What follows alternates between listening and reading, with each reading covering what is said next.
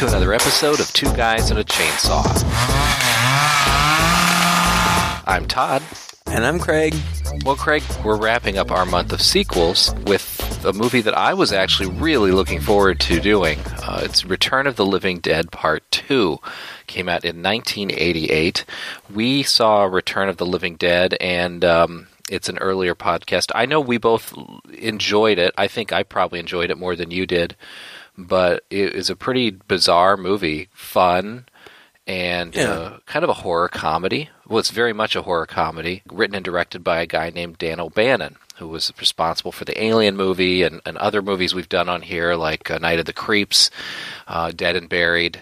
This sequel he had nothing to do with. Uh, in fact, most of the people involved in the original, except for a few of the actors, also bizarrely, um, didn't want to have anything to do with the sequel as well. They didn't even like the script. And so I didn't really know that before watching this movie, so I was able to kind of come into it and judge my own opinion. I, I was excited to see that a couple of the, main actors were coming back again uh, to do roles that were completely different, which is a little strange to have a sequel to a movie and have two characters actors come back but play completely different characters. But they had good chemistry in the first movie, and True. well, I don't know. For what it's worth, I watched this film and I I did not really uh, enjoy the experience as much as I had hoped. Let's just put it that way. just just lay all our cards on the table. H- how about you, Craig? I-, I hadn't seen this before. How about you? Oh man, no, I hadn't seen it either. And it, I don't know. I wouldn't say that I loved the first one, but you recommended it, and it was fun. It, it had, you know, it, its moments, and um, Linnea Quigley was in it, and we Yeah. love her. and that was that was a lot of fun, and she was really good in it. And so I didn't really know what to expect. I mean, I didn't have like really super high expectations or anything, but I, okay, I'll set it up like this. Okay, so I was really busy the day before we were supposed to do this, and I didn't have time to watch it during the day. And my partner and I were performing in this deal, and we were busy all that day or whatever. And then he said, "It's okay, don't worry about it." We can watch it together, and I said, "I well, it's not going to be one that you're going to like. It's it's going to be pretty stupid." And he's like, "It's fine, we can watch it together." it, it wouldn't be the first time, I'm sure he said. right, right. And uh, so I put it on, and we started watching it together. And half out, a half an hour into it, twenty three minutes into it, actually, I said, "I can't do this. I can't make you do this." and he was really nice about it. And then the next day, uh, I was watching it and uh, I finished it, and he was like, "Well, so what'd you think?" And I was like, "It was awful." And he was like, "I know. Thanks for not making me watch the whole thing." well, when you're watching a movie like this, and especially when you have some some hopes for it, at, least you know, some preconceived notion, and you want to enjoy it, you get about you know 20, 30 minutes in, and you have start to have these feelings, which were very similar to me, like, oh, this is going to be funny, like the first movie, and then it's like, oh, it's really kind of slapsticky, and oh, this is really kind of trying to be like Steven Spielberg at the same time with the kid angle and yeah, and then it just seemed to be a bit of a mess. You really hope that by the end of it maybe the movie's going to redeem itself, you know? If I just keep watching a little longer, maybe by the end I'm going to come around to it and it just goes off the rails and stays there, I think. At the end of the day, it's it's not really fun to watch. It is just I don't know, man. I think the original movie had such heart to it. I went ahead and watched a documentary on the making of uh, Return of the Living Dead and Return of the Living Dead Part 2, which you can see on YouTube, which I highly recommend, especially because the the part about the first movie is, is way longer than the part about the second movie, and they get almost all of the original actors and the special effects people from there talking about it. You know, the story behind the first movie is really quite interesting. This whole series, Return of the Living Dead, has five movies in it now. I think the last Yeah. two were released straight to DVD. This one was theatrically released and was received poorly. The first one was, was received quite well and, and continues to be received well. I've heard that the second one has a bit of a cult following now. I really don't know why. Uh, and then there was a third one that kind of took a different direction, and, and I don't think did so well either, but maybe was a notch above this one from what I hear. I don't know if we'll ever get to watching it. But, Yeah. you know, the original producer of the first movie, Russo, was one of the co producers with George Romero of the original Night of the Living Dead movie. And they decided to part ways after that, but they both wanted to do some additional movies. And so they had this agreement that if George Romero could take his films and use dead in the title. So he has Night of Living Dead, Dawn of the Dead, you know, all that. Yeah, yeah. And then Russo could take his and, and put Living Dead in the title. And so that's why we have Living Dead. This is all Return of the Living Dead. And so there's spiritual successors in that, uh, even in the first movie, it references George Romero's movie, basically saying Yeah. the movie exists in that universe. And then they say, but that's not the real story. This is really how it happened. And that's kind of what we get. But Dan O'Bannon with the first movie, and I think it's worth worth talking about here, just because we got to make the comparison. This was summed up very eloquently by one of the actors in the in the film. Is that he really made a horror movie first that also had comedic elements. Like the whole movie is pretty silly and it's pretty fun and it still has some pretty scary moments. The special Yeah. effects are really good. Yeah. Um, that um, tar monster, tar zombie, or whatever in the beginning who goes brains. You know, I mean, Yeah. so cool. And this movie tries to recapture that magic, and it tries way too hard. Uh huh. It kind of takes everything to a Three Stooges level of comedy, and it turns it from playing it straight to being overtly trying to be overtly funny. Not as far as like an airplane type movie where there's a Right. you know sight gag in every frame, but definitely compared to the first movie, it just feels like they're trying way too hard, and it shows, and it removes a lot of the heart and the fun out of it. And the horror kind of takes a back seat. Even though the special effects guys and the makeup guys from the original movies went on to work on this movie, despite the fact that nobody loved the script. I mean, nobody did. So the special effects are great in this film, actually, I think. Yeah. There's some good moments, just like there were in the first movie. Um, but it's just not enough to overcome a really lame script, and it just feels like a slog to get through. It feels like it's way too long, and and it just doesn't have that heart. And the funny thing is, uh, and I read this in the trivia as well as you probably did, but then um, on this documentary, they keep talking about how the director himself, who wrote the script, didn't even seem that invested in it No. he- he was another one of these guys who came in even though he wrote this script he doesn't really like horror movies he was doing this and everybody uh, involved said you know great guy as a person but on the set you know his lack of enthusiasm just infected everybody else and at one point you know one guy said i'm not even sure why i'm here you know doing this Yeah. and i think all of that pretty much comes across on the screen Yeah, I don't know. I mean, it just it was weird. Like it, it has a weird feel from the beginning, and I don't know. You know, I'm not a filmmaker, so I I can't really speculate. But I don't know if you know when filmmakers go into making a movie if they have a target audience in mind but this felt to me like if there was a target audience in mind this felt like it was a movie for 13 year olds at a sleepover. yeah I, I can kind of see how if you were 13 and you had a bunch of guy friends or girlfriends over and you were just wanting to goof, maybe it would be kind of fun. But I just I don't know. Like, it, and it, it did feel weird. Like it felt like it was made for kids. Yeah. But at, at the same time, I don't. I, I you know in the 80s was a this came out in the 80s, right?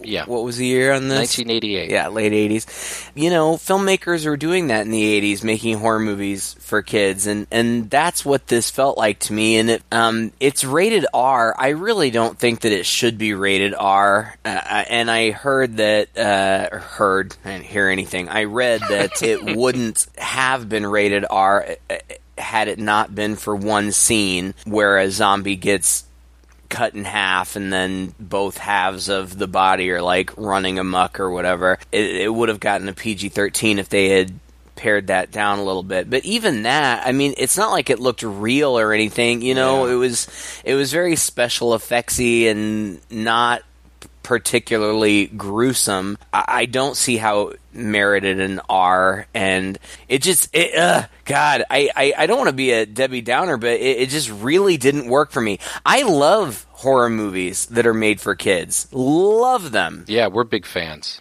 yeah, huge fan. But uh, this one just didn't work. It wasn't. I don't know. It was dumb. I just I just think it, it existed in this ether somewhere in between. You know, it really couldn't commit to any one of these ideas because I don't feel like there was much direction behind it. It really isn't a solid horror movie. It's it's not a solid funny comedy. It's not really a good action adventure kind of film because it's got huge pacing problems there and urgency issues. Uh, and it doesn't really commit either to this sort of kids I mean, there's kind of it's almost bookended by this by the the kids involved, but it's not like a Goonies type or Adventures in Babysitting type, you No. know, romp through the zombie world at all. It still is mostly centered around adults, uh, and even though one of the main villains it turns out, I mean, to call him a villain is kind of tough because he starts in the beginning and comes in at the end, but he's a kid, and there's you know the kid who's a thread through the movie but hardly has much to do. It just kind of floats around and you just you can't hook your mind into it in any way that's terribly engaging i think. And so it's just one of those movies where for me anyway i'm just sitting there watching the action unfold and waiting for it to be over. Oh, absolutely. It would be worth it to kind of set up how things start. I mean, it starts out with this, you know, voiceover exposition. In the fall of 1969, the Darrow Chemical Company, under contract to the U.S. Army, conducted a series of secret experiments with a new biological weapon called 2,4,5-trioxin. According to reports, the chemical was a catalyst in genetic reactification. What this meant and why trioxin was useful has never been revealed. But one thing is certain trioxin was soon considered too dangerous and volatile, even for experimental use. Interest in the lethal compound was abandoned several years ago.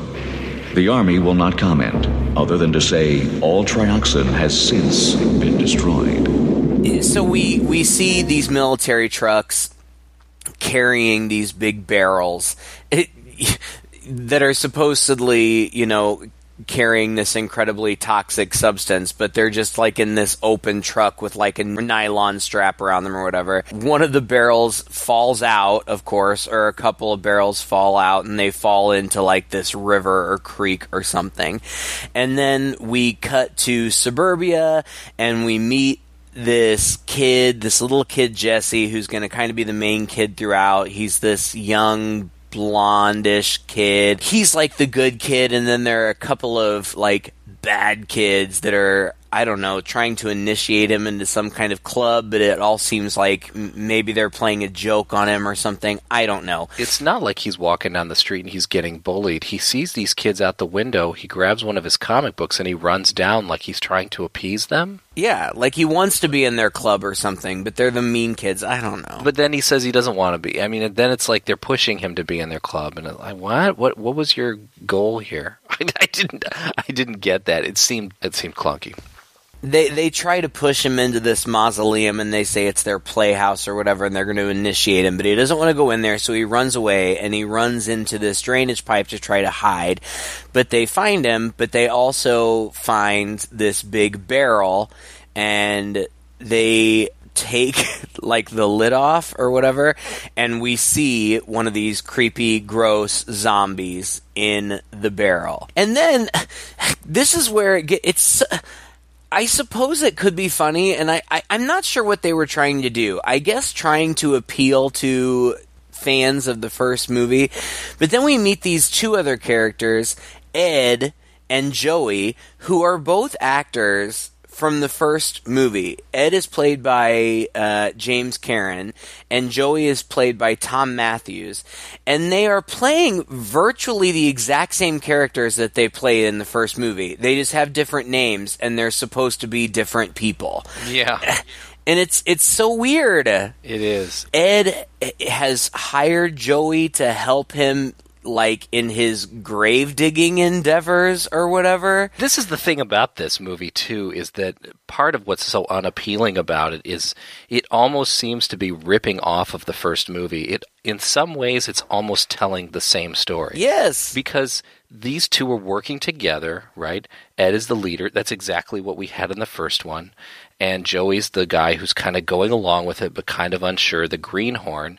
And they're still doing something with medical stuff, but Ed's robbing graves because he's got to unearth skulls because people will buy skulls but they'll only buy them if they're like freshly buried. So they're going into a mausoleum to get these, and then they spend hours in the mausoleum. And in the meantime, they've got a woman named Brenda who is, uh, I guess, Joey's girlfriend, or Yeah, yeah. and she's sitting out in the van waiting for them. So broad daylight, these guys are just popping into the cemetery by the side of the road and robbing graves for skulls.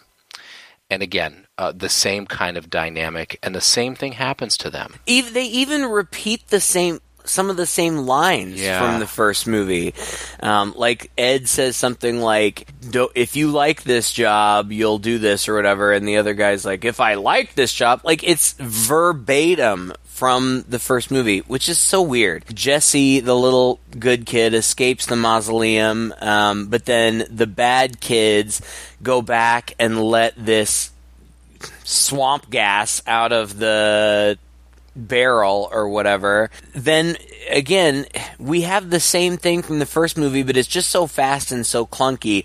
Like, the swamp gas like brings on a storm and brings on like all this smoke that rolls into the graveyard and then okay so we're probably what like i don't know 10 15 minutes into the movie at this point and then it's just thriller Yeah. for the next hour. Like, like that, that's literally all. It, like, it's thriller, and then cut to our characters doing some things that are really unimportant, and then thriller again, and then cut. Like, it, like seriously, like every other scene is just a, a shot of like these hordes of zombies walking towards the camera, backlit with all this, you know, smoke and Coming fog, and the they're ground. doing their zombie thing, and that's it. Like that's the whole movie. Would- and they just they like they chase these characters around from set piece to set piece, and that's it. Like that's literally the whole movie.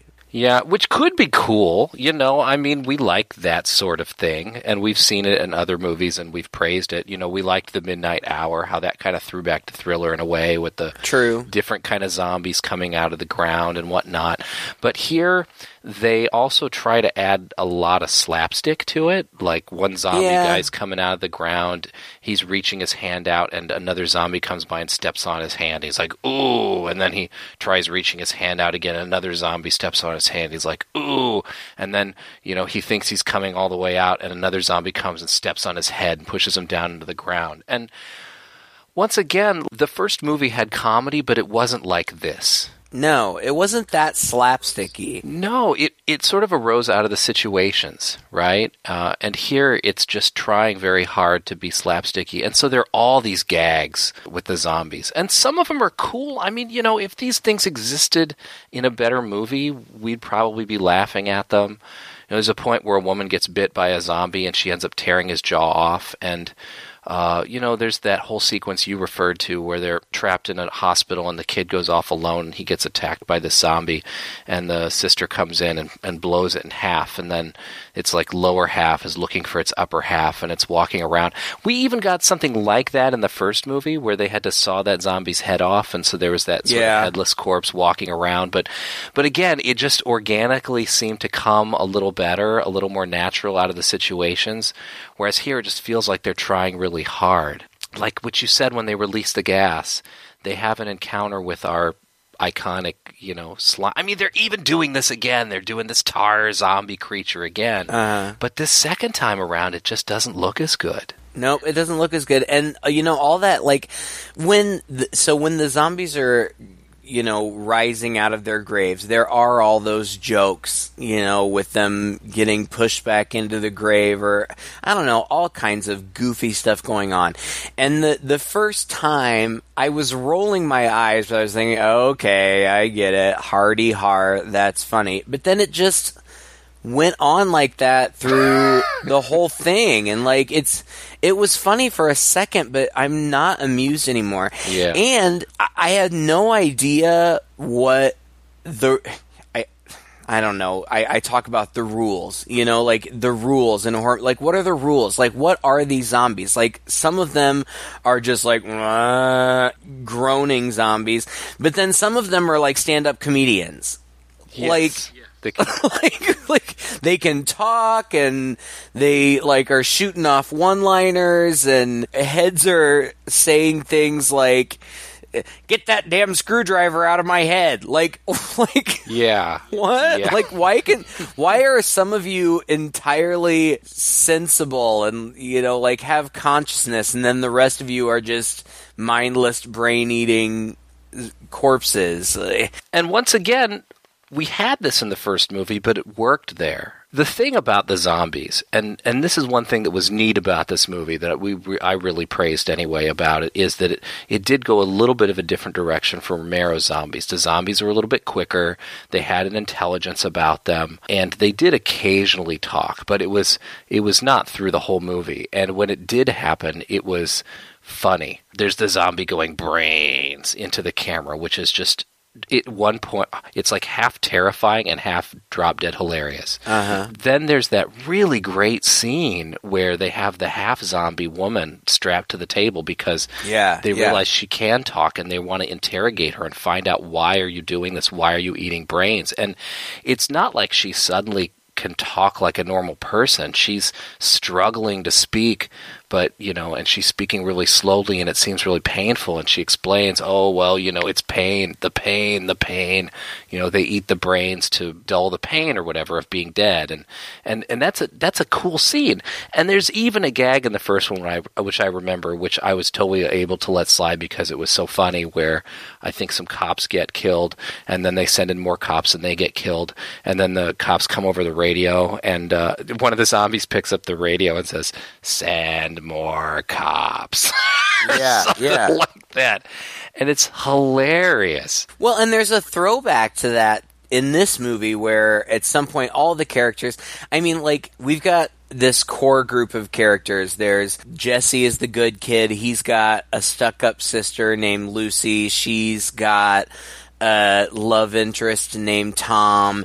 And then there's Ed, who is the gravedigger, and Joey, who is his assistant, and Brenda, who is his girlfriend, and they all kind of run around together all the time.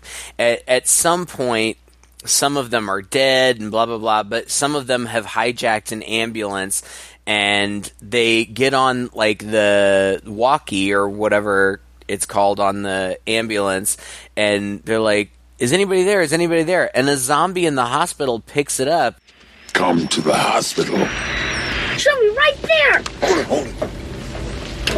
Uh, pardon me, but could you tell me who the President of the United States is? Harry Truman. I just don't get it. Like some of them, it's almost like some of them are still almost like regular people, and I could almost deal with that if it were consistent, but it's not. Like, Yeah. if it were consistent that fresh zombies, like people who had just died, still retained some of their consciousness, which I feel like is kind of what they were going for, but it was inconsistent because sometimes it would be old, crusty, gross old zombies that would be talking. It just didn't make any sense. And once again, it was just it's just too much. You know, too much of that. Everything we're listing off is there's a throwback to the first movie. Here they've recreated similar situations from the first movie, except they've done it more poorly. yeah. you know, there's even a scene where, of course, the same thing is happening to Joey and Ed, which happens in the first movie, which is if you're exposed to this dioxin and you're alive, it slowly turns Right, but dead. in this movie, it seems totally unexplained. Like, if you've seen the first movie, it makes sense. But if you haven't, like, did we ever see a scene where they were exposed to the gas? Is it just because they happened to be in the mausoleum Yeah, that's kind of what it has to be. You have to see that they were, yeah, happened to be in the mausoleum, which doesn't make a lot of sense because what about uh, Brenda? She was outside Right. the whole time, and this was creeping through the cemetery. I mean, in the meantime, there's all that inconsistency of like, here are all these zombies popping up left and right, and the graveyard's filled with them. But when Brenda pops out of the van to check on them, she only sees one. Right. And so they go through this same transformation where their skin's turning white and they're going through this rigor mortis and they're in the back of a car and Joey turns to Ed and even says, This feels so familiar, like this has happened before. That was really the only part of the movie that I enjoyed. like, just be yes, just because it was so obvious. Like when when he's it like, uh, and first of all, their acting is so hammy, and I either they weren't directed at all. A- And the guy who plays uh, Joey, his name is Thom Mathews. You know, he was in the first movie. He was one of the stars of the first movie. I read that he hated making this movie. Like it was just miserable. Like he just absolutely hated it. He said the only thing that he liked about it was the craft services Yeah.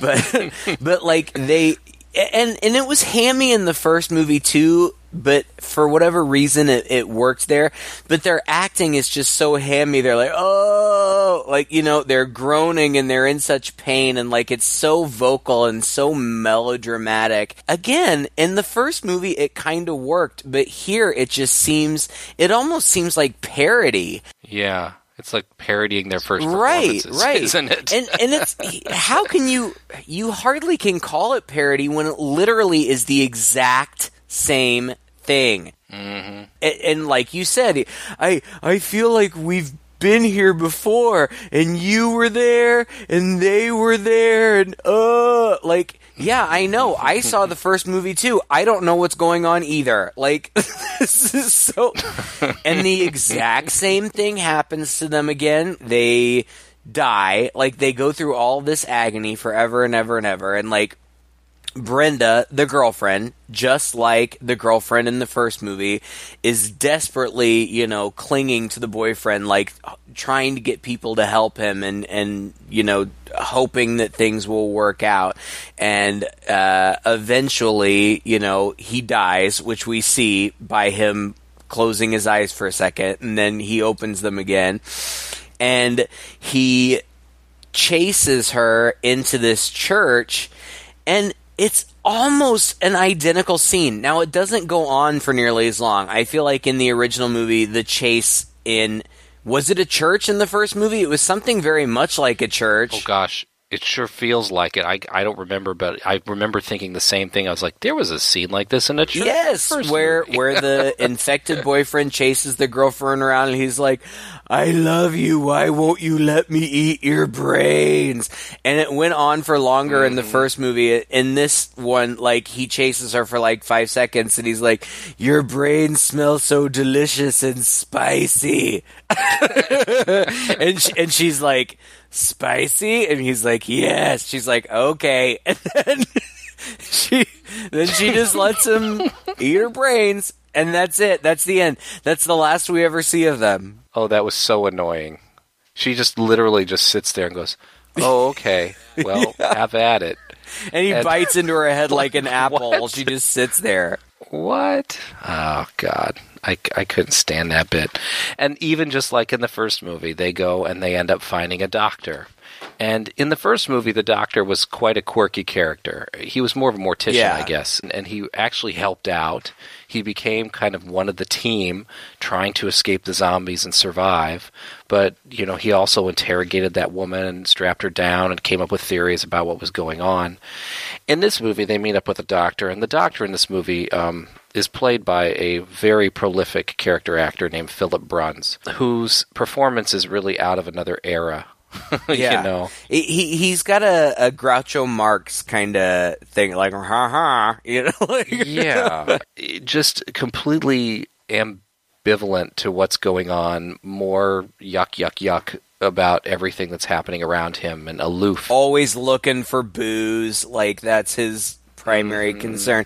I don't know. I, to be frank thank goodness for him. I actually found him kind of amusing. He's he's such a minor character, but at least you know, like when he's examining the guys who are dying but are not dead yet, and like he, like he, he's like stick out your tongue, and Joey does, and he takes the stick that the doctors use to hold down your tongue and he just like pushes the tongue back in like oh, oh, oh I don't want to see that like it, I mean it was very goofy and slapsticky but I don't know if it's because this guy was older and he came from a different era, but at least he sold it a little bit. Yeah. well, he committed to what he was probably instructed to do, and if you know, if you could kind of like draw a little bubble around him and just consider his performance as not really being associated with what's going on around him, you're right. It was more entertaining than maybe anything else that was going on around him. Yeah. But it didn't fit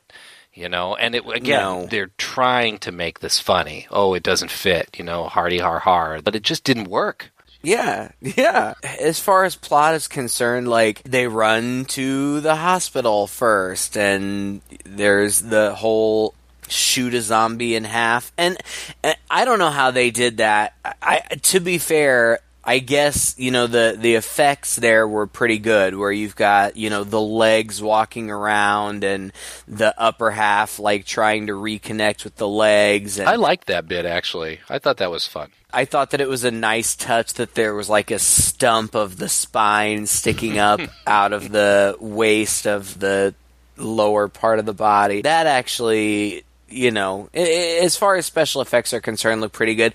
The special effects overall aren't bad. Some of the zombies at times are clearly wearing masks. yes that was a little distracting Yeah, and and so it's it's not always great, but it's it's not terrible either.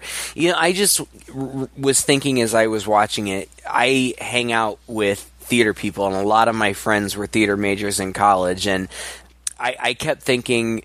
My friends could do this, you know, like like like stage makeup, you know, like that's it looked like stage makeup, and that's not to say that it doesn't look bad. I have some very talented friends, but I don't know. On film, it, it just didn't always read. Some of it looked okay, some of it didn't. And some of like sometimes the zombies were like lumbering around, and then sometimes they were walking really fast. Like it was just really inconsistent. Well, a lot of them were played by the same people. Yeah. What they did was the special effects guy went in and made a, whole- a whole bunch of different masks. Basically, different cheeks, different forehead pieces, different chin pieces, and things, so that they could kind of create almost an endless combination of different zombies for different shots and still use a lot of the same people. So, um, actually, Scuz from the original movie Return of the Living Dead. Um, Yeah. was a number of the zombies uh, in this movie. He played quite a few of them, including the Michael Jackson zombie, yeah, who makes an appearance at the end, which we can talk about later. But yeah, you're right. It, the overall effect was, especially when compared to the really great like animatronic zombies that you get, like that zombie head and the crusty, even the the not so good but still acceptable like tar zombie they just look very different from these other zombies who are obviously people wearing masks made up Right, and and there were some that were really good. Like you already mentioned, at at one point Brenda gets attacked, and the zombie like bites her fingers, and she rips the lower part of his jaw off. That looked cool. It, it looked like they spent time on it. It looked good. There was one zombie lady who had with the worms oh coming out of her her face and like the worms moved around like That was that looked really cool Yeah. like, that was awesome it was like so many worms she's almost like a medusa with worms coming out of her face Right. really cool so you know in there there was some really good stuff but it was kind of few and far between There's another scene too where they're in the car, and I think this is before the two guys turn completely. But there's a zombie on the roof, and it reaches in, and they roll the window up on his hand, and it chops his hand off. And there's a long kind of again Three Stooges esque scene, or or mm-hmm. Evil Dead, whatever you want to call it, where they're fighting with the hand that's crawling around back there like thing yeah you know and it's pretty obvious that they got just a hand with a stump attached to it and maybe the rest of the the arm is painted black that they're running around on these people. But it was shot in such a way that it was it was done pretty well. But I was I, I don't know by that point I was kind of groaning at these sort of gags. You know, I thought, oh, here's the hand loose in the back of the car, ha ha ha. You know. And it's it's gonna grab the doctor's wiener. Like, it, you know, as as soon as the doctor says, "I don't know why everybody's freaking out. It's just a severed hand," and so then it grabs his wiener, and like, ha ha ha, ha. like that's the joke. Okay, throw it out of the window now. Yeah. Punchline done. and Jesse, uh, the boy, and his sister Lucy, uh, I think at one point also run into an abandoned house. One thing that's really strange, and uh, you know, is an unanswered question for quite a bit of the film, is why? Where's everybody else? I mean, Yeah. we only we only have these six or so characters, and they're running through town and they're driving up and down, and there's nobody there. And at first, it was really distracting. I mean, they even go into somebody's house. They break in um, and Lucy, and they grab some guns out of this gun cabinet that's that's sitting there. Uh, and I guess there's supposed to be this big hilarious reveal that Lucy is a sharpshooter, but it's not really as cinematic as as it was probably intended to be. So okay, she's a sharpshooter. It's not like she's a total badass or anything, you know, No. during the movie. Uh, and then finally, when they get to the hospital and the hospital's empty, is when the characters start remarking, "Hey, you know, where is everybody? That's kind of strange." And there's one line that basically explains it. We start to see the the army, which I don't know is an interesting addition to the movie. I don't understand this at all, really, because we get a couple shots of the army from the beginning. We we get the original scene at the beginning, like you said, that sort of sets up the loss of the canisters. A little bit later, not too long after that, we get another scene that shows that they've recovered two of the canisters, so they know one is missing, but they don't have a clue where it is. Mm-hmm. And then later on in the movie, the Jesse actually goes back to that canister after those kids opened it and sees that you know it's open. That's when he has the encounter with the zombie, I think. Yeah. But um, he copies the phone number for the army off of the canister, which I think is kind of funny because in the first movie, you know, it also had these phone numbers on the canister, like "call the army here" if you had this thing. Right. Nobody It's did like anything. it's like a one eight hundred number. Like if you find if you happen to come across this zombie canister, call this number. right. it's like a lost phone or a backpack or something. It's funny. It's kind of a cool a bit because he calls from their home, and this is in the '80s. You know, we didn't have caller ID or anything. He calls from his phone, and finally gets patched through to this army general out in the field. And he picks it up. He says hello, and before Billy can say anything, a couple of the other characters who were driving that van drive it into the telephone line for the neighborhood or something, and it cuts off all of the phones uh, in there, so he can't even get a word out. And once again, that phone call is verbatim a Yes. phone call that was made in the first movie. That's right. That's right. I guess they think they're being clever here, or I guess. I don't know. but so sometime between that unsuccessful phone call and about two minutes later, I don't know, what we find out is the army has cleared out the town.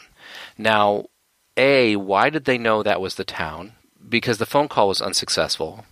B, say they were able to track the phone call anyway, and so they made it to that town. Why weren't any of these characters, who by this point are running around the neighborhood between these houses, getting rounded up in this? I mean, it's not going to be easy to evacuate all these people out of a town.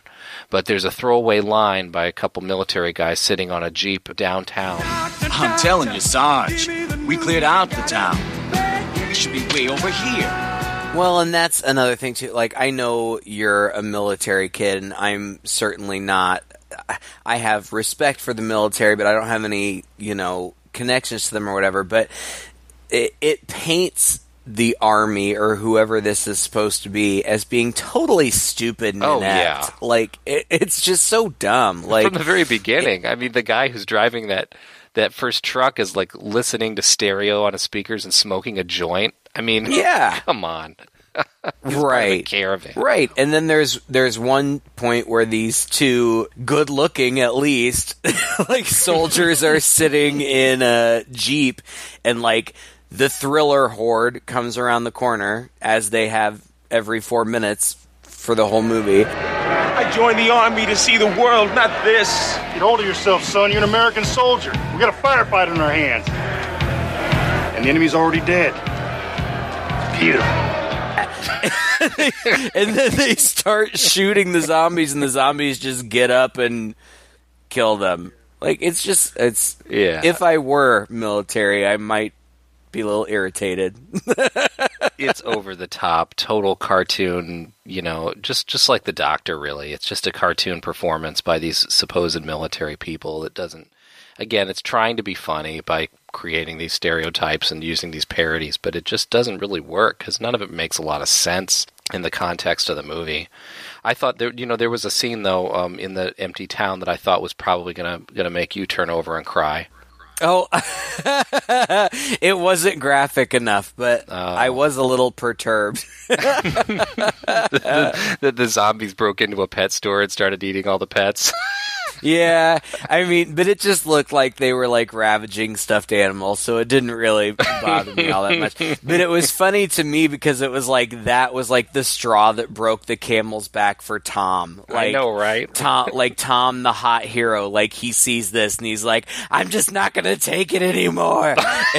and he like chases down this zombie like they're driving an ambulance at this point because why not and uh, he uh, he he's like I, I i know they're already dead but i'm gonna get one anyway and so he like rams it into this huge electric sign and it electrocutes the zombie and the zombie dies, which I didn't pay any attention to. And then later on, when they made their way to the power plant, I'm like, oh, I see what they're doing here.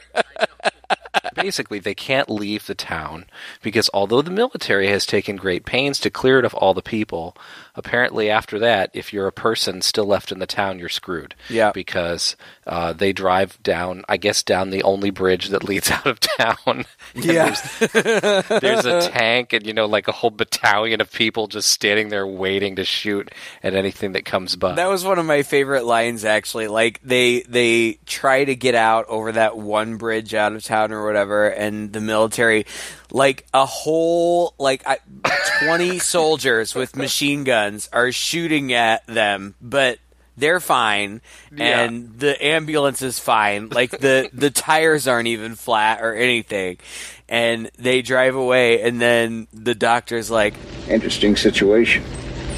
Soldiers in front, zombies in the back. Maybe we should slip off the side and have a cocktail or. No?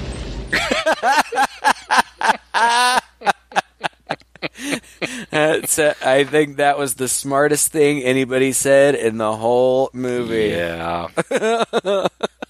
so their big idea is to go to the meat packing plant and get all of the cow and calf and lamb and sheep brains, pork brains, whatever they can grab, uh, and then from the back of the van that they're driving, the the ambulance or whatever, they're tossing these brains out like Hansel and Gretel, you know, luring the zombies down a path through the city to the big power plant. And there's a spot between the big generators or whatever they are, transformers, that is also a little wet. And Tom rigs up some basically destroys, pulls the wires out from the transformers. It's all movie stuff, you know.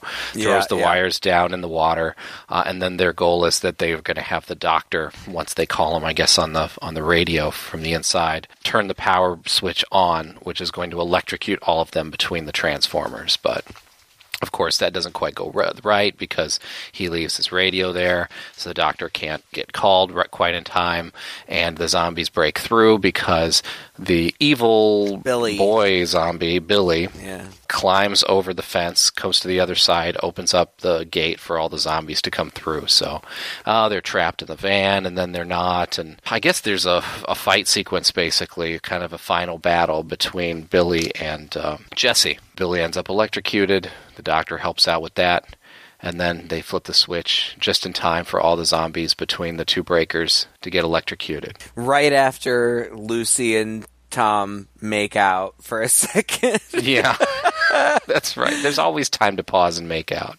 right. The, like the zombies are like they're in the back of this big meat packing truck or whatever, and the zombies are breaking in, and when they first encountered one another, like he was coming to repair her cable or something, and he's like, "Don't you remember me? I used to go to school with you." And she's like, "No, I don't remember you." And then in this moment when they're about to die, she's like, "I did remember you," and then they make out. it's so Uh, dumb. It was dumb. And and then speaking of dumb, at the last minute, also during one of our final shots of the zombies getting electrocuted, a zombie dressed exactly like Michael Jackson from Thriller leaps up into frame and jolts a few dance moves before he falls Yeah. down. And, Not a uh, bad dancer. No, not at all. well, that was um that was our guy. That was our guy Brian Peck. Yeah. And, and it turns out that that was like a total last minute thing on the set. Brian Peck had actually, when they were standing around filming these final zombie scenes, had noticed that one of the extras had come with a replica Michael Jackson jacket on, like I guess as a joke. He pointed this out to the special effects guy, and he said, "Hey, follow me." So they took the jacket, and he puts Bri- he spent like at least a couple hours while they were shooting or doing something else, putting him in this Michael Jackson makeup, and he brings him out, and the director takes one look at him and says, "Absolutely not." and all the producers there are like shaking their heads, no, no, no, no, no. And he said, I ser- he said, I seriously, I sat there for eleven or twelve hours in this makeup, waiting for all that to finish, and finally, by the end, it's like the director just had this sudden change of heart and just like, okay, okay, fine, fine, just go in there, go in there.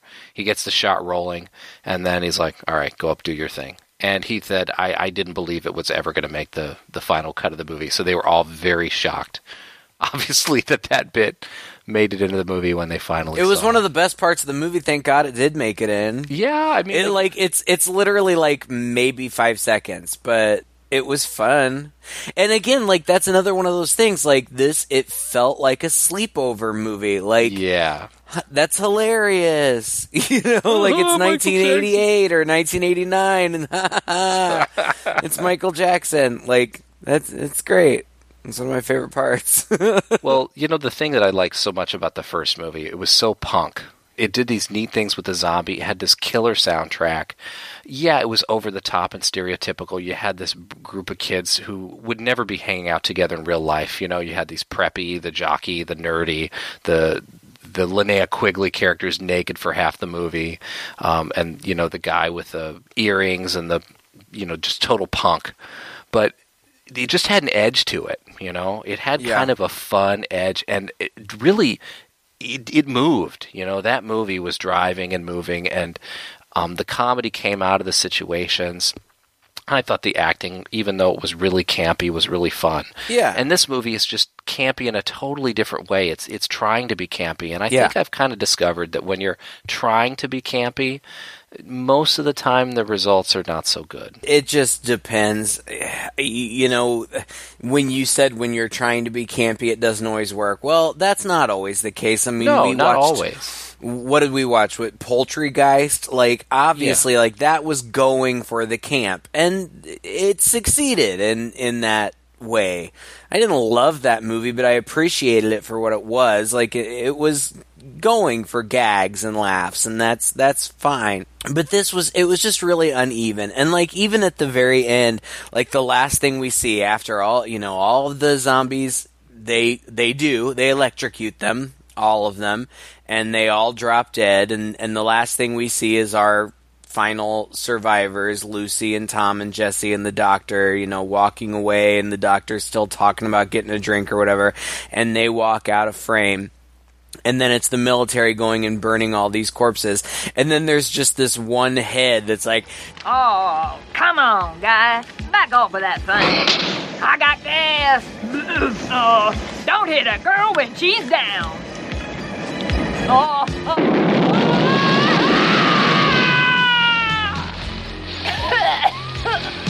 Okay, no more brain. You win. For now.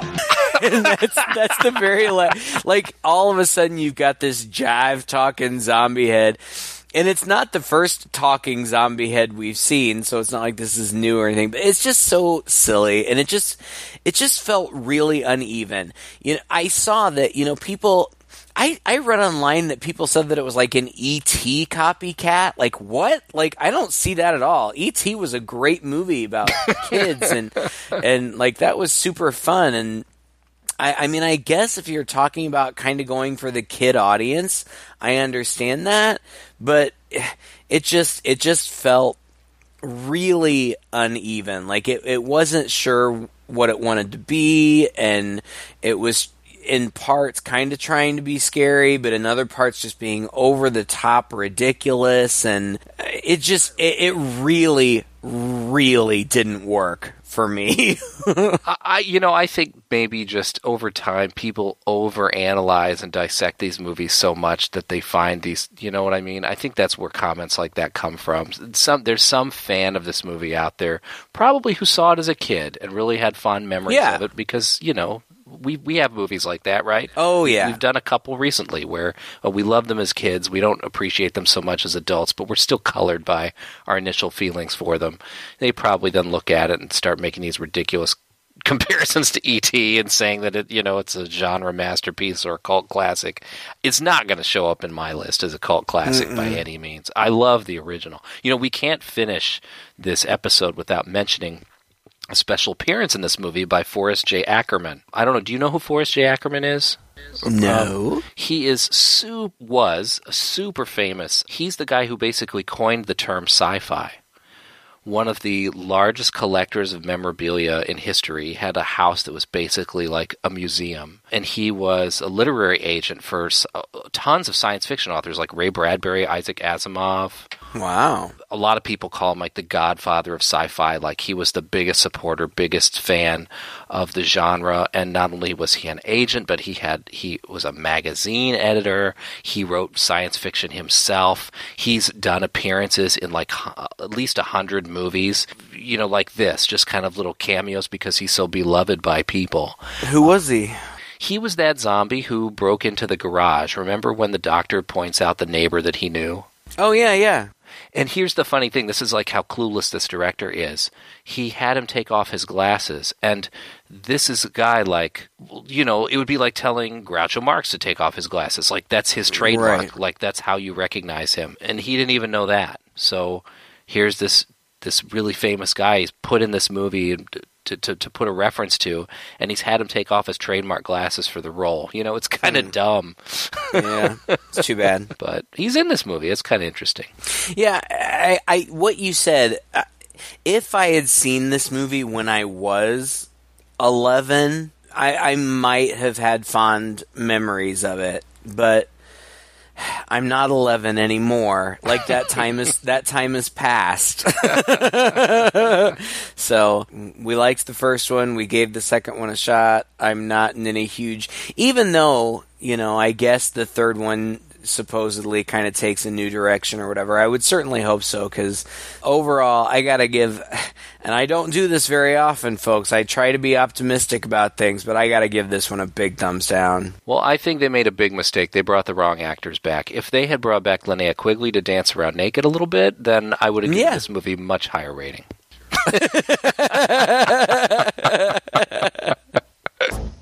Thank you again for listening to another episode. If you enjoyed it, please share us with a friend. You can tell them that we're available anywhere you can find podcasts. Just search for Two Guys and a Chainsaw. You can also search for us on Facebook. Uh, leave us a comment there. Tell us what you thought of this episode. Uh, we are done with our sequels for this month. We're going to go back and uh, pick up requests again. We've gotten a few extra requests that came in during a request month in January that we want to honor, and so we're going to be picking and choosing a few of those. It's definitely not too late uh, to submit your requests. We will do them either now or in the somewhat near future. Until the next time we see you, I am Todd And I'm Craig. with two guys and a chainsaw.